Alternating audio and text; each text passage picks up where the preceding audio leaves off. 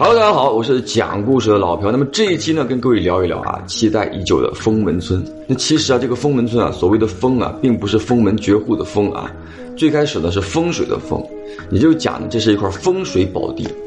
传说当时呢，封门村的祖先啊，是为了躲避战乱，就带着自己的族人迁徙到这个地方，也正是看中了这块地方的人杰地灵。当然，也有比较奇怪的地方啊。按道理讲呢，我们日常住的房子呢，应该都是坐北朝南、南北向的。但是封门村里啊，所有的房子全都是东西向的。那么这个东西向的房子呢，是门正对着窗户的。风水学中最忌讳的穿堂煞啊、过堂风，就是这么来的。当然，这个封门村里呢，也有那么一间。坐北朝南的屋子，也就是传说当中放着那把太师椅的屋子。那这把太师椅呢，就有很多传说了啊！只要坐在上面的人，第二天就会死去啊！还有一些传说呢，只要你坐在上面，你可能夜里睡觉的时候啊，你的身体上就会莫名其妙的出现抓痕。有很多很多综艺节目呀，都曾经出现过一些所谓的哎啊被抓过的人。但其实呢，据老飘所知呢，这个椅子早在九几年的时候呢，就已经被别人给坐烂了啊！而且也并没有那么多人因此而丧命，也并没有那么多人因此而有抓痕。当然呢，这个封门村里呢的的确确啊，传说呢也是有一些非常奇怪的习俗啊。那如果在农村生活的朋友呢，应该知道啊，其实，在每一个村子里呢，都会有一块独立出来的墓地啊。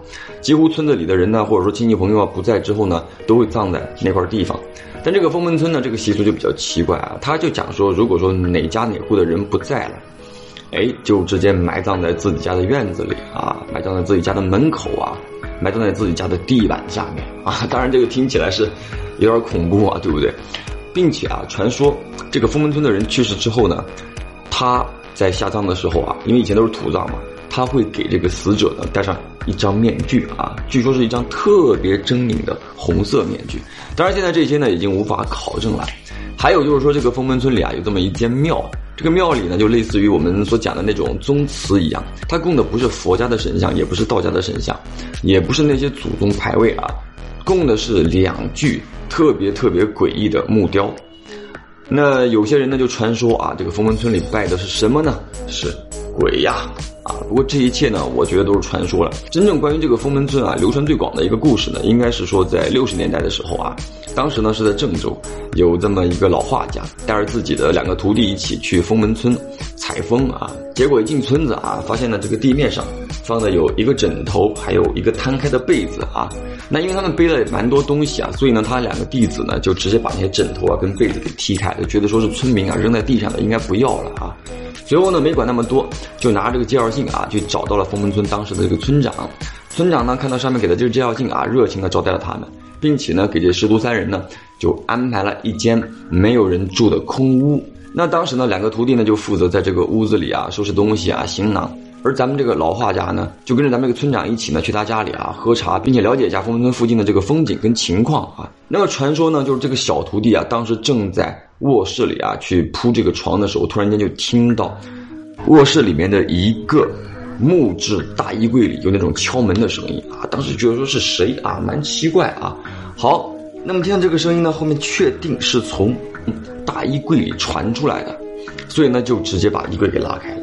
那据说当时他拉开这个衣柜之后，是看到一个穿着花袄子的小娃娃站在那。当时呢是夏天，为什么还要穿袄子呢？但这个小徒弟呢最开始也没多想，就想说是谁家的孩子这么调皮，躲在柜子里玩捉迷藏嘛，就想说把这个孩子给抱出来。结果他上去一搂这个孩子的时候，啪，搂了个空。那这个时候呢，突然间又听到啊，从他背后传来笑声。那么回头一看，我的天哪！之前那个穿着花袄的小娃娃，不知道什么时候已经跑到他背后去了。那这个小徒弟是特别的慌的啊，正准备喊人的时候呢，结果这个小娃娃突然间咧嘴一笑，咔，就是脑袋啪，直接给掉下来了，直接就把这个小徒弟的给吓昏死过去了。而这个画家的大徒弟呢，因为来了之后呢，也是出了一身的汗啊，搬了很多的东西，所以呢，他让自己的师弟啊在里面打扫，他自己呢就来到这个房子的院子里。以前呢有很多房子啊，它这个院子里呢都有井啊。他们当时这个房子呢也不例外，他想说洗个冷水澡的，他就一边吹着口哨嘛，一边就咬着自己已经打出来的这个井水嘛，哇，一边冲澡，哇，很舒服啊。结果这个时候呢，就突然间就听到这背后有脚步声，那这个大徒弟呢，听到这个脚步声之后呢，就以为是自己的师傅回来了啊，猛地一回头啊，结果发现，哎，居然是一个从来没有见过的一个姑娘。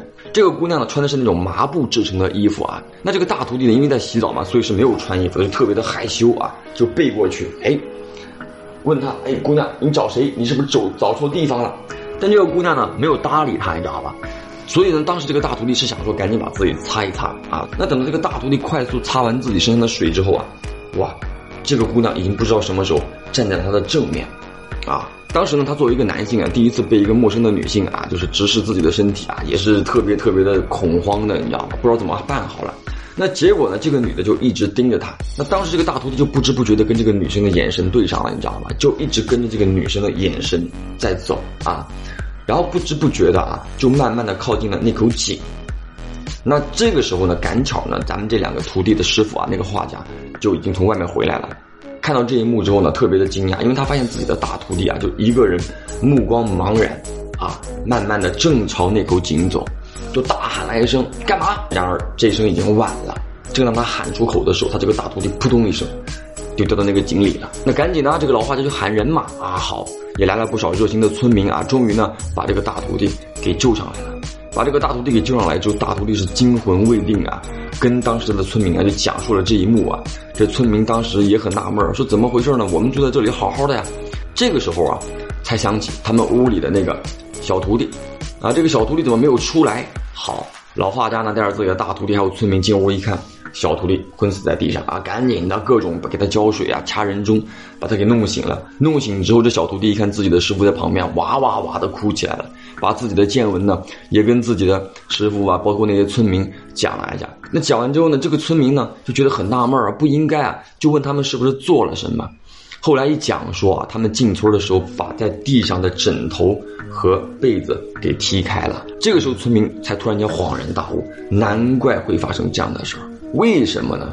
就咱们刚才讲过的啊，这个封门村里的人不在之后呢，要埋在自己的屋子里、院子里，或者说院子外。那如果说已经埋满的话呢，就只能再往外埋。于是呢，就埋到了路上。那么埋下去之后啊，封门村里还有一项规定，就是要把这个死者生前用的枕头啊、被子铺在那块地面上铺七天，完了之后呢，才能把这个东西给烧掉。也就是说，当时这个画家带自己的徒弟来的时候呢。刚好有人不在了，他们的被子跟枕头放在那儿，结果被不知道规矩的这徒弟二人把他给踢开了。那难怪别人得找他们啊！当然呢，这一切呢其实都是传说了啊。不过其实呢，也就是这些传说啊，给封门村增加了一丝神秘的面纱啊。当然呢，现在呢，它已经并不神秘了，因为很多驴友啊，很多自驾游啊、骑行的都去过这个地方，把它当做一个野营的营地了。啊，你周六周日去的话呢，人还蛮多的啊，所以呢，切莫以讹传讹啊。好了，我是讲故事的老飘，让我们下个故事见。